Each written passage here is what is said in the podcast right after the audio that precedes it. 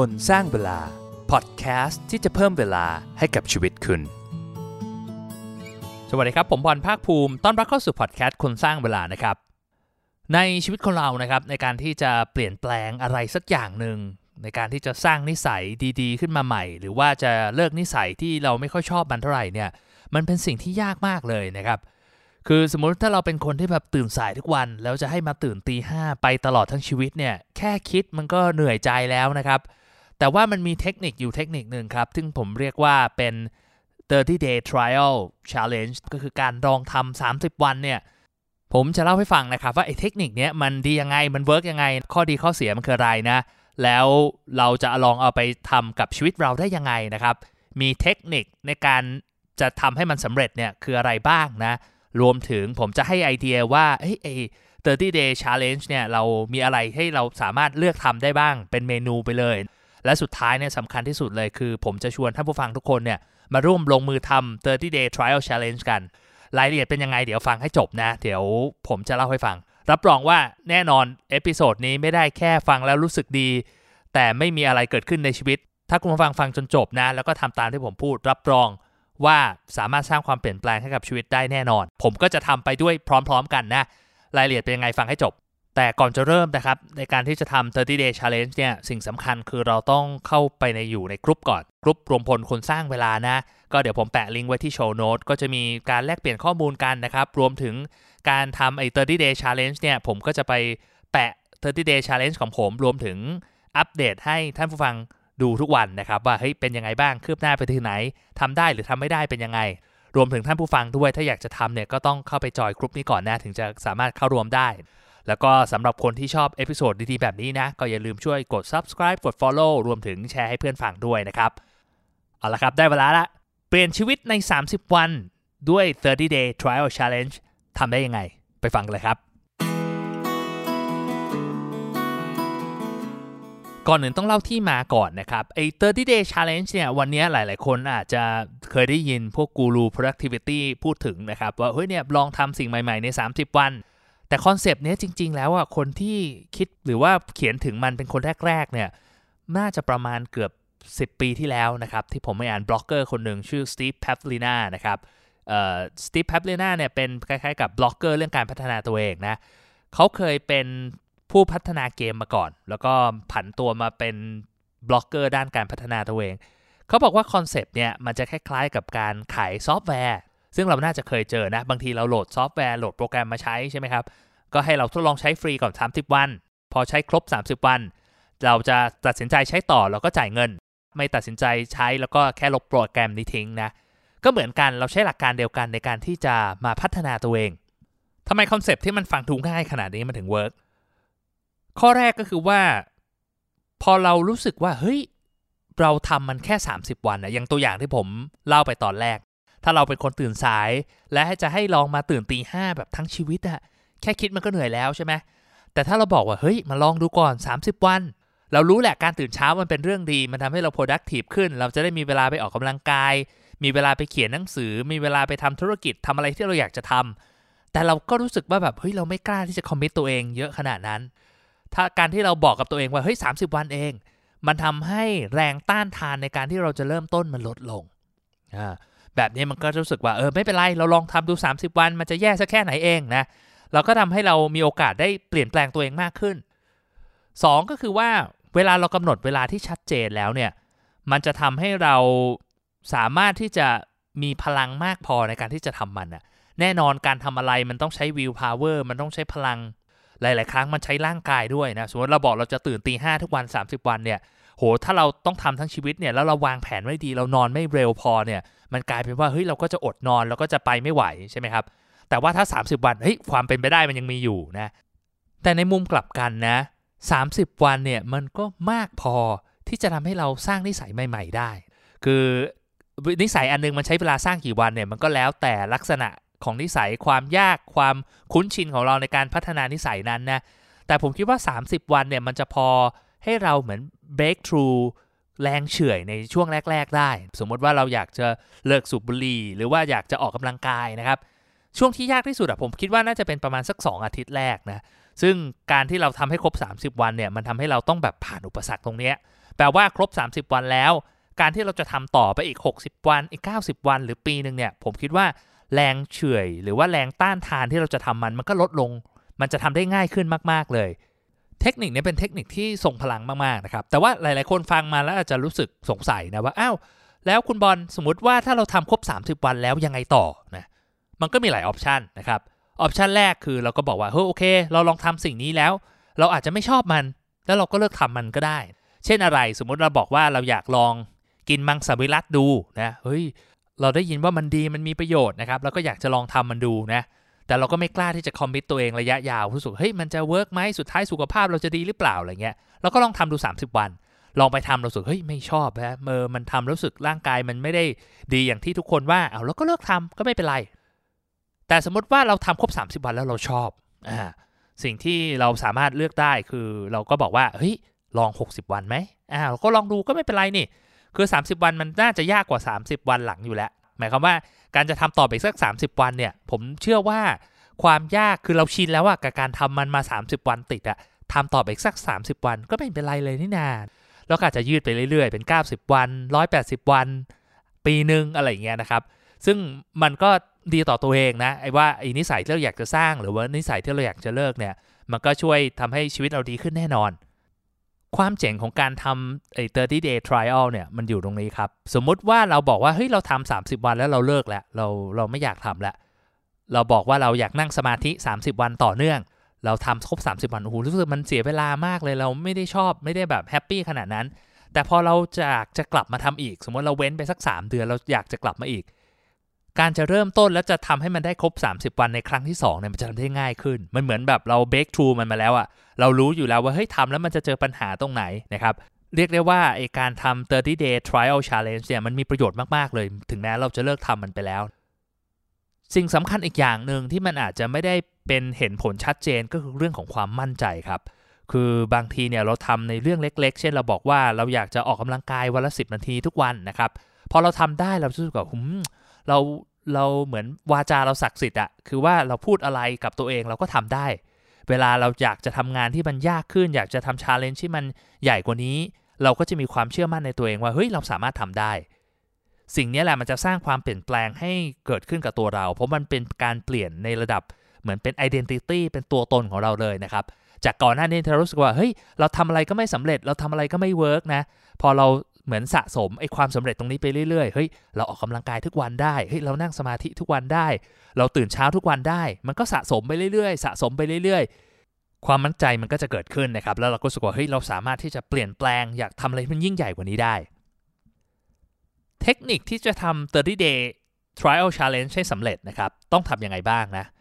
ข้อแรก อันนี้สำคัญมาก ควรเลือกกิจกรรมที่ต้องทำทุกวัน ไม่ใช่แบบทำอาทิตย์ละ 2 วัน 3 วันอะไรพวกนี้โอกาสสำเร็จมันจะน้อยมากๆนะครับ เพราะอะไรคือการทำทุกวันเนี่ยมันจะเป็นอะไรที่แบบทำให้เรารู้สึกว่าแบบมันต้องนึกถึงมันตลอดเวลา สมมุติว่าก่อนหน้านี้ผมเคยมีอยู่ช่วงหนึ่งผมคิดว่าอยากเตรียมเนื้อหาพอดแคสต์อะวันละตอน แต่ผมตั้งใจว่าจะทำเฉพาะวันจันทร์ถึงวันศุกร์นะคือช่วงที่วันวันจันทร์อังคารพุธเนี่ยผมทำก็รู้สึกดีนะวูเราทำแบบฟิตมากเลยแบบมีไอเดียกระฉูดคิดโน่นคิดนี่ออก พอเสาร์อาทิตย์เท่านั้นแหละ พอเราสึกเฮ้ยเดี๋ยวเราเว้นแล้วเดี๋ยววันจันทร์ค่อยกลับมาทำใหม่ เหมือนโมเมนตัมมันหายไปอะไอความคุ้นชินที่เราสึกว่าเฮ้ยก่อนนอนเราต้องคิดไอเดีย content พอดแคสต์ก่อน มันมันหายไปเราเหมือน พอเราทำเครื่องติดแล้วเอ้ยเราเว้นไปกลับมา มันก็ต้องไปเริ่มต้นใหม่ แบบนี้มันก็จะเสียเวลา แล้วโอกาสที่จะสำเร็จก็มีน้อยนะ ก็ต้องเลือกกิจกรรมที่สามารถทำได้ทุกวัน ข้อ 2 ควรจะเลือกระดับความยากให้มันเหมาะสมนะ ไม่ยากเกินไปและไม่ง่ายเกินไป คือถ้ามันง่ายเกินไปแล้วรู้สึกว่าให้มันไม่สนุกไม่ท้าทายใช่ไหมแต่ถ้ามันยากเกินไปเนี่ย เอาไงยกตัวอย่างนะสมมติเราบอกเราไม่เคยออกกำลังกายมาก่อนเลยนะ ปกติเราแบบนอนดูทีวีทั้งวันนะแล้วเราบอกว่าเราจะไปยิมทุกวันวันละหนึ่งชั่วโมงอย่างเงี้ย คือมันเป็นไปไม่ได้หรอก หลายคนอาจจะคิดว่าเฮ้ยไม่ได้ผมฟิตมากครับคุณบอลผมทำได้ ผมตั้งใจแล้วผมต้องทำให้มันสำเร็จอะคุณก็ลองทำดู ดูลองดูว่าทำได้กี่วันนะ แล้วถ้าทำไม่ได้ก็ย้อนลองกลับมาปรับตัวเองดูว่าเฮ้ยถ้าทำไมมันถึงทำไม่ได้ เพราะบางทีเนี่ยพอเรายังไม่ได้เริ่มอะไรใหม่ ๆ เนี่ย เรามักจะประเมินตัวเองมากเกินไป เราจะอาจจะไม่รู้ว่าเฮ้ยความยากในการที่จะไปยิมวันละหนึ่งชั่วโมงเนี่ยเป็นยังไง แล้วต้องต่อเนื่องเนี่ยความยากมันจะทวีคูณเพิ่มขึ้นขนาดไหนนะเปลี่ยนนะครับเอาให้มันง่าย ๆ เช่นว่า แทนที่จะบอกว่าไปยิม 1 ชั่วโมงต่อวัน ซึ่งมันก็วุ่นวายนะขับรถไปยิมเปลี่ยนเสื้อผ้าอะไรพวกเนี้ย เราบอกว่าเราจะออกกำลังกายตามคลิป YouTube ที่เราเปิดอย่างน้อยวันละ 10 นาทีอ่าแบบนี้แน่นอนกลับมาบ้านเฮ้ยเราไม่มีเวลา 10 นาทีเราหาเวลาได้อยู่แล้วใช่ไหมครับ แล้วคลิป YouTube อะเรามีมือถืออยู่แล้วเปิดมือถือเสร็จก็สามารถทำตามได้เลย ไม่มีข้อแม้ไม่มีข้อจำกัดอะไร มันก็มีโอกาสทำได้ง่ายมากขึ้นนะครับ ถ้าต้องเลือกระหว่างเป้าหมายที่ยากกับเป้าหมายที่ง่ายสำหรับ 30 day trial challenge ให้เลือกเป้าหมายที่ง่ายกว่า เพราะเรามักจะ underestimate ตัวเองเสมอนะครับบางอย่างเราสึกว่าเฮ้ยมันทำง่ายๆแหละวัน 2 วันอะไรอย่างเงี้ยแต่พอเอาเข้าจริง พอมันทำต่อเนื่องความยากมันจะบังเกิด ยกตัวอย่างละกันอย่างผมเองเนี่ยเคยทำ30 day challenge ตอนนั้นน่าจะประมาณ 5-6 ปีแล้วมั้งผมผมจำปีที่แน่นอนไม่ได้นะครับ ว่าจะออกกำลังกายวันละ 10 นาทีทุกวัน แล้วจะโพสลง Facebook ด้วย คือไม่รู้ว่าเพราะอะไรทำไมถึง อะไรโดนใจถึงได้อยากทำตอนนั้นนะครับเหมือนสุขภาพไม่ดีหรือสักอย่างนี่แหละ แล้วพอทำเสร็จแล้วรู้สึกว่าแบบโหสิบนาทีเองกระจอกใช่ไหมวิดพื้นแอโรบิกโยคะนิดหน่อยมันก็โอเคแล้วอะไรเงี้ยก็ครบ10นาทีแล้วไงแต่พอเข้าจริงมันมีวันที่แบบรู้สึกว่าเฮ้ยเราไม่อยากทำเลยว่ะวันนี้รู้สึกว่าเฮ้ยเราง่วงมากๆเลย วันนี้รู้สึกว่าโหเราเหนื่อยมากๆ หรือแบบเราขี้เกียจสุดๆ อ้แล้วถ้าทำตอนนี้แล้วเราจะนอนหลับไหมหรือว่าแบบอุ้ยยังอิ่มอยู่เลยเอออยากดูซีรีส์มากกว่าอยากเล่นเกมมากกว่าอะไรเงี้ยมันมีสิ่งที่มันรบกวนจิตใจของเราเยอะมาก หรือแบบรู้สึกเฮ้ยวันนี้เราป่วยว่ะเฮ้ยเราไม่พร้อมว่ะเว้นสักวันดีไหมอะไรเงี้ยนะครับ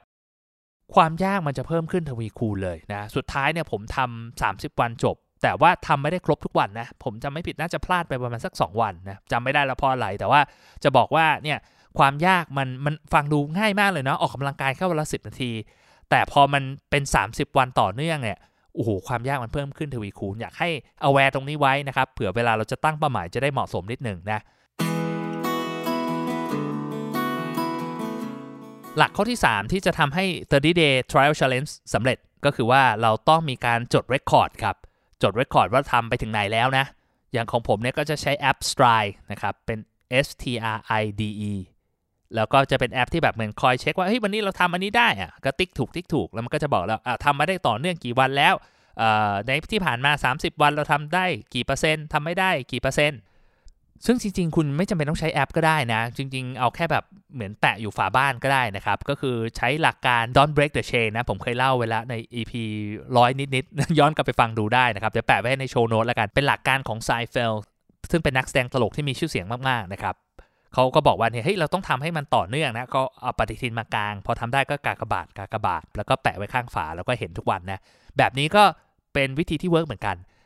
แต่ถ้าเราจะอัปเกรดขึ้นไปอีกเลเวลหนึ่งที่ทำให้แบบเฮ้ยเพิ่มโอกาสในความสำเร็จไว้อีกนะ เราต้องหา public accountability แปลว่าเราต้องเหมือนกับโพสต์ลง Facebook เราต้องบอกเพื่อน เราต้องเออเหมือนกับให้ให้มีคน accountable ล่ะ นี่แหละคือเหตุผลที่ผมตั้งกลุ่มคนสร้างเวลาขึ้นมา ผมก็อยากให้มีคนมาคอยติดตามว่าตอนวันนี้ผมกำลังทำอะไรอยู่นะแล้วผมตั้งใจจะทำตามแผน ผมทำตามแผนได้หรือเปล่านะแล้วที่สำคัญคือจะเป็นให้ท่านฟังสามารถที่จะไปโพสต์ 30 day challenge ของตัวเองได้ด้วยนะ หลักการมันก็อย่างนี้ คือเดี๋ยวเข้าไปในกลุ่มเนี่ยผมจะมีอธิบายอีกทีหนึ่งนะครับ แต่ว่าเราก็ไปโพสต์ไปเลยว่า เฮ้ยเนี่ย 30 day challenge ของเราคืออะไรนะ บอกให้ละเอียดเลย ว่าเฮ้ยภายใน 30 วันนี้เราจะทำอะไรบ้างนะของผมเองก็จะทำด้วยเหมือนกันนะครับ ก็โพสต์ไว้ปุ๊บ และในคอมเมนต์นะ ก็มาโพสต์มาเลยว่า day 1เราทำได้ตามเป้าหรือเปล่า day 2เราทำตามได้ตามเป้าไหมนะ แล้วเราก็คอยอัปเดตเรื่อยๆ ในโพสต์ของเราเนี่ยแหละ ใส่เข้าไปในคอมเมนต์ สมมุติว่าถ้าผู้ฟังอะอยากมี challenge ก็ไปโพสต์ข้อความใหม่ แล้วก็อัปเดตแต่ละวันในคอมเมนต์ของตัวเองนะ มันจะได้ไม่รกในกลุ่มมาก แล้วก็มันจะได้ติดตามได้ แล้วผมจะคอยตามดู30 day challenge ของทุกคนนะครับว่าใคร โพสอะไรไว้ ใครสัญญาอะไรไว้กับตัวเอง ถ้าไม่มาอัปเดตเดี๋ยวผมจะตามจิกด้วยนะครับ จะช่วยกันละกันก็คือ ผมเชื่อว่าการจะทำอะไรให้มันสำเร็จคนเดียวเนี่ยมันทำได้ยากนะครับ แต่ว่าถ้าเราเป็นสังคมเราช่วยเหลือซึ่งกันและกันเนี่ยคอยให้กำลังใจ คอยเป็นเหมือนกับคนที่คอยตามคอยถามว่าเฮ้ยเป็นยังไงบ้างนะ ผมเชื่อว่าถ้าเราอยู่กันเป็นกลุ่มนะ โอกาสที่มันจะประสบความสำเร็จมันจะเพิ่มขึ้นเยอะมากๆเลย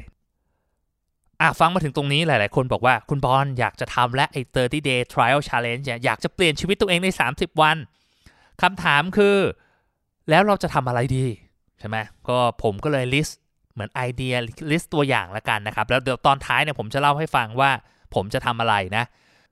ก็ทำได้หลายเรื่องมาก ๆ นะครับอย่างที่ผมบอกไปตอนแรกอะเราบอกเราอยากจะตื่นตีห้าทุกวันนะ ซึ่งการตื่นเช้าเนี่ยแน่นอนมันจะมีผลเรื่อง productivity เราทำงานได้มากขึ้น เราจะมีเวลาไปออกกำลังกายอะไรอะไรพวกนี้นะครับ แต่ว่ามันอาจจะมีผลเรื่องสุขภาพ เพราะเราจะนอนไม่พอ ถ้าเราตื่นเช้าแต่เราไม่ได้นอนเร็วนะ ก็อาจจะตั้ง 30 day challenge เป็นแบบนอนก่อนเที่ยงคืนให้ได้ทุกวัน หรือว่าเลิกใช้มือถือเลิกใช้จอก่อน5้าทุ่มอ่าอันนี้ก็จะทำให้เราแบบนอนดีขึ้นมี deep sleep มากขึ้นนะครับ ออกกำลังกายทุกวันอย่างน้อยวันละ 10 นาทีวิ่งออกไปวิ่งทุกวันวันละ 1 กิโลอะไรพวกนี้นะครับ หรือว่าทานสลัดผักทุกวันวันละ 1 มื้ออย่างน้อย ไม่ทานน้ำหวาน ไม่ทานกาแฟ ไม่ทานอาหารหลังหนึ่งทุ่ม อันนี้คือเลือกอย่างเดียวนะ ไม่ใช่อย่าไปรวมๆกันนะมันจะยากหรือว่าถ้าแบบเป็นเรื่องของการพัฒนาตัวเอง ก็เราจะบอกว่าอาจจะศึกษาศัพท์ภาษาอังกฤษวันละ 5คำนะหรือเราบอกว่าเราอยากจะศึกษาหุ้น เรื่องการลงทุนเนี่ยอย่างน้อยวันละ 30 นาที อ่านหนังสือวันละ 30 นาที หรืออาจจะวันละ 2 หน้าก็กำหนดไป หรือว่าอย่างผมบางทีเคยทำอยู่คิดไอเดียพอดแคสต์วันละหนึ่งตอนนะหรือเราบอกเราอยากจะเป็นสตาร์ทอัพช่วงนี้ซีรีส์เรื่องที่กำลังดังนะ บอกให้อยากจะทำเราคิดไปไอเดีย business วันละหนึ่งไอเดียเอออันนี้ช่วยได้เยอะนะเพราะสุดท้ายเราคิดไปเรื่อยๆ คิดไปเรื่อยๆไอ้สมองที่ใช้ในการคิดหรือสร้างสรรค์อะไรเนี่ยมันก็จะแบบพัฒนามากขึ้นนะครับ หรืออาจจะเป็นเรื่องง่ายๆ เช่นว่าจัดโต๊ะของเราให้สะอาดเรียบร้อย 30 วัน เออของผมเนี่ยไม่อยากจะบอกคือเคยทำอยู่ช่วงหนึ่งนะครับ มันสะอาดอยู่ได้ประมาณ 5 วันเนี่ยนะอันนี้ก็เป็นอันที่น่าสนใจนะ ผมคิดว่าผมอาจจะลองเอามาทำอยู่ในอนาคตนะครับ หรืออาจจะเป็นการนั่งสมาธิทุกวันนะหรือสวดมนต์ก่อนนอนทุกคืนอะไรพวกนี้นะครับ เรื่องเรื่องพวกนี้เราลองดูว่าอะไรที่มันเหมาะกับจริตของเรานะครับ ถามตัวเองว่าวันนี้ อะไรคือปัญหาที่เราอยากจะแก้แต่ยังแก้ไม่ได้สักทีหนึ่งและถ้าเราแก้ได้เนี่ยมันจะส่งผลต่อชีวิตของเรามากที่สุด แล้วเราเลือกเรื่องที่สำคัญ แต่เราเลือกระดับความยากให้มันง่ายนิดนึง ง่ายกว่าที่เราคิดไว้หน่อยนึงนะครับแล้วทำให้เรามีโอกาสที่จะทำมันสำเร็จทำ30 วันให้ได้เนี่ยมันก็เหมือนจะเป็นอิฐก้อนแรกอะครับในการที่เราจะแบบเรียงขึ้นไปเพื่อสร้างบันไดไปสู่ความสำเร็จของเรานะ เอาไปลองทำดูนะครับ ผมอัดพอดแคสต์มาร้อยกว่าตอนนะ ผมคิดว่า episode เนี่ยเป็นตอนที่ทรงพลังที่สุดละ เพราะว่ามันจะเปลี่ยนไอไอเดียดีๆนะให้กลายเป็นการแบบเปลี่ยนพฤติกรรมของเรา ผมก็เป็นกำลังใจให้กับทุกคนนะ เอาไปใช้แล้วไปเจอกันในกลุ่มเดี๋ยวผมจะแปะลิงก์ไว้ให้ที่ show note นะครับ แน่นอนการที่ผมจะบอกให้ท่านผู้ฟัง ทำ 30 day trial challenge แล้วผมไม่ทำด้วยเนี่ย มันก็ไม่ได้ใช่ไหมครับ อย่างน้อยผมต้องทำเป็นแบบอย่าง ก็ไม่รู้ว่าจะทำสำเร็จหรือเปล่านะ แต่อย่างน้อยตั้งใจจะทำนะครับ เอาจริง ๆ นะ ผมก็คิดอยู่นานว่าจะทำเรื่องอะไรดีนะ ตอนแรกก็คิดว่าแบบเฮ้ยจะเอาเรื่องแบบนอนเร็วดีไหมหรือว่าจะเอาเรื่องออกกำลังกาย หรือว่าแบบเล่นโยคะทุกวันอะไรพวกนี้นะครับแต่ผมรู้สึกว่าเฮ้ยมันไม่ตอบโจทย์ชีวิตผมมันไม่ได้แบบ matter มากๆนะครับ สิ่งที่ผมอยากจะทำที่สุดตอนนี้ คือ การทำงานที่สำคัญที่สุดของแต่ละวันให้สำเร็จ ก็คือว่าแต่ละวันเนี่ยก่อนนอนเนี่ยผมจะเขียน priority ของวันรุ่งขึ้นครับ ว่าวันรุ่งขึ้นเนี่ยมันอะไรคืองานที่สำคัญที่สุดที่ผมอยากจะทำให้มันสำเร็จ แล้ววันรุ่งขึ้น ผมจะใช้เวลาทำมันอย่างน้อย 60 นาทีหรือว่า 1 ชั่วโมง ซึ่งจะเสร็จไม่เสร็จอีกเรื่องหนึ่งนะ เพราะผมถ้าผมบอกว่าเฮ้ยผมอยากจะทำงานที่มันยาก แล้วจะทำให้มันสำเร็จทุกวัน 30 วันเนี่ยผมว่ามันคงเป็นไปไม่ได้ หลาย ๆ วันผมอาจจะมีภารกิจ หรือว่าผมอาจจะงานนั้นมันอาจจะยากกว่าที่ผมคิดนะครับ แต่ถ้าผมบอกกับตัวเองว่า ถ้าผมทำมันครบ 60 นาที ถือว่าผมสำเร็จแล้ว ไม่ไม่เว้นเสาร์อาทิตย์ด้วยนะครับ เพราะฉะนั้นเนี่ย60 นาทีจะเป็นการเปลี่ยนแปลงชีวิตของผมเองนะอาจจะไม่ใช่เรื่องงานเพียงอย่างเดียว 60 นาทีนี้อาจจะออกไปวิ่ง 60 นาที หรือว่าอาจจะเป็นการซ้อมชูดบาสหรือว่าอาจจะเป็นการยืดกล้ามเนื้อโยคะ หรือว่าอาจจะเป็นการ พาภรรยาไปกินข้าวอะไรพวกนี้นะครับ แต่ว่าเป็น 60 นาทีที่ผมคิดว่า เฮ้ย มันคือ priority มันคือสิ่งที่ผมกลั่นกรองมาแล้วว่า มันคือสิ่งสำคัญแล้วมัน matter กับชีวิตผมจริง ๆ ผมก็จะโพสต์ลงใน Facebook กลุ่มคนสร้างเวลานะครับ แล้วก็จะคอมเมนต์อัปเดตทุกวันว่าแต่ละวัน priority ของผมคืออะไร และผมทำมันสำเร็จหรือเปล่านะ ก็น่าจะเป็นเวลาค่ำๆนะครับ ก็อาจจะระบุเวลาไม่แน่แน่นอนไม่ได้นะ เพราะไม่รู้ว่าจะเสร็จเมื่อไหร่ แต่ว่าก็ อยากจะโพสต์ให้ได้ทุกวันนะ ก็อย่าลืมติดตามแล้วก็ให้กำลังใจผมด้วยล้วกันนะครับ แต่เอาข้อจริงนะ ผมก็ไม่ได้สนใจเรื่องของผมมากเท่ากับเรื่องของคุณผู้ฟังหรอกนะ ผมอยากให้มันเกิดการเปลี่ยนแปลงในวงกว้างจริง ๆ ท่านผู้ฟังเนี่ยฟังพอดแคสต์ของผมเนี่ยรวมกันโหไม่รู้เป็นล้านนาทีแล้วมั้งนะครับ เพราะว่าดาวน์โหลดให้ฟังก็ 3 0 0แสนกว่าครั้งแล้วแล้วการเปลี่ยนแปลงที่มันเกิดในชีวิตของท่านผู้ฟังมันเยอะแค่ไหน ผมอยากจะรู้จริง ๆ นะครับ ผมก็เลยอยากให้ episode นี้เป็น episode ของการเปลี่ยนแปลงจริงๆนะครับ อย่างที่ผมบอกไปผมทำมาร้อยกว่าตอนแล้ว ผมรู้สึกว่า episode นี้เป็นสิ่งที่ผมอยากให้เกิดขึ้นมากที่สุดอะผมไม่ได้อยากให้มีคนฟังเยอะๆ เป็นล้านคนอะไรแต่ไม่ได้เอาอะไรไปใช้เลย มันไม่มีประโยชน์ ผมอาจจะรู้สึกดีสักแป๊บหนึ่งนะ ถ้ามีคนฟังเยอะ แต่ว่ามันก็ไม่เกิดอะไรขึ้น มันไม่ได้เกิดการเปลี่ยนแปลงให้กับสังคมอะไรเลย ผมขอแค่คนคนเดียวแล้วกันนะ ที่ฟัง episode นี้แล้วเอาเทคนิคนี้ไปใช้อะ แล้วมันสร้างความเปลี่ยนแปลงให้กับชีวิตของเขาเฮ้ยเขามีชีวิตที่แบบดีขึ้น มีสุขภาพที่แข็งแรงขึ้น มีฐานะทางการเงินที่ดีขึ้น แล้วสร้างความมั่นใจเพื่อจะต่อยอด แล้วก็เปลี่ยนชีวิตของเขาแบบถาวรได้นะครับแค่นี้ผมก็รู้สึกว่าเฮ้ยดีใจแล้วแล้วแบบไอ้พอดแคสต์ที่ผมทำมาตลอด 1 ปีกว่าๆเนี่ยรู้สึกว่าเฮ้ยมันมีความหมายมันได้สร้างความเปลี่ยนแปลงให้กับท่านผู้ฟังจริง ๆ เอาละครับ หลังจากฟังจบแล้วนะครับ ก็อยากให้ใช้เวลาไปนั่งคิดทบทวน ว่าเฮ้ยอีก 30 วันข้างหน้าเนี่ย ถ้าเราสามารถที่จะเปลี่ยนตัวเองได้นะ อย่าไปคิดว่าทำได้หรือทำไม่ได้ แล้วถ้าเราคิดว่ามันทำได้ร้อยเปอร์เซ็นต์เลยว่า อะไรมันคือนิสัยที่เราอยากจะสร้างให้เกิดขึ้นกับตัวเรานะครับ ที่มันจะทำให้ชีวิตเราแบบ มีความสุขขึ้น มีทุกอย่างที่เราต้องการเป็นชีวิตในฝันของเรานะครับ หาคำตอบให้ได้แล้ว ลงมือทำมันซะนะครับ วางแผนให้ดีว่าเฮ้ยเราจะทำยังไงให้มันสำเร็จไอ้สามสิบวันเนี่ยเราจะทำเราจะเจอกับปัญหาอะไรบ้างนะ แล้วเราคอยวิธีที่จะจัดการกับมันนะ ผมจะคอยเป็นโค้ชให้นะครับ ถ้าอยู่ในกลุ่มมีปัญหาอะไร ผมจะคอยคอมเมนต์จะคอยแนะนำให้ ก็ชวนท่านผู้ฟังทุกคนมาเปลี่ยนแปลงตัวเองด้วยกันนะครับ เจอกันในกลุ่มคนสร้างเวลานะครับ แล้วพบกันใหม่ episode หน้านะครับ สวัสดีครับ คนสร้างเวลา พอดแคสต์ที่จะเพิ่มเวลาให้กับชีวิตคุณ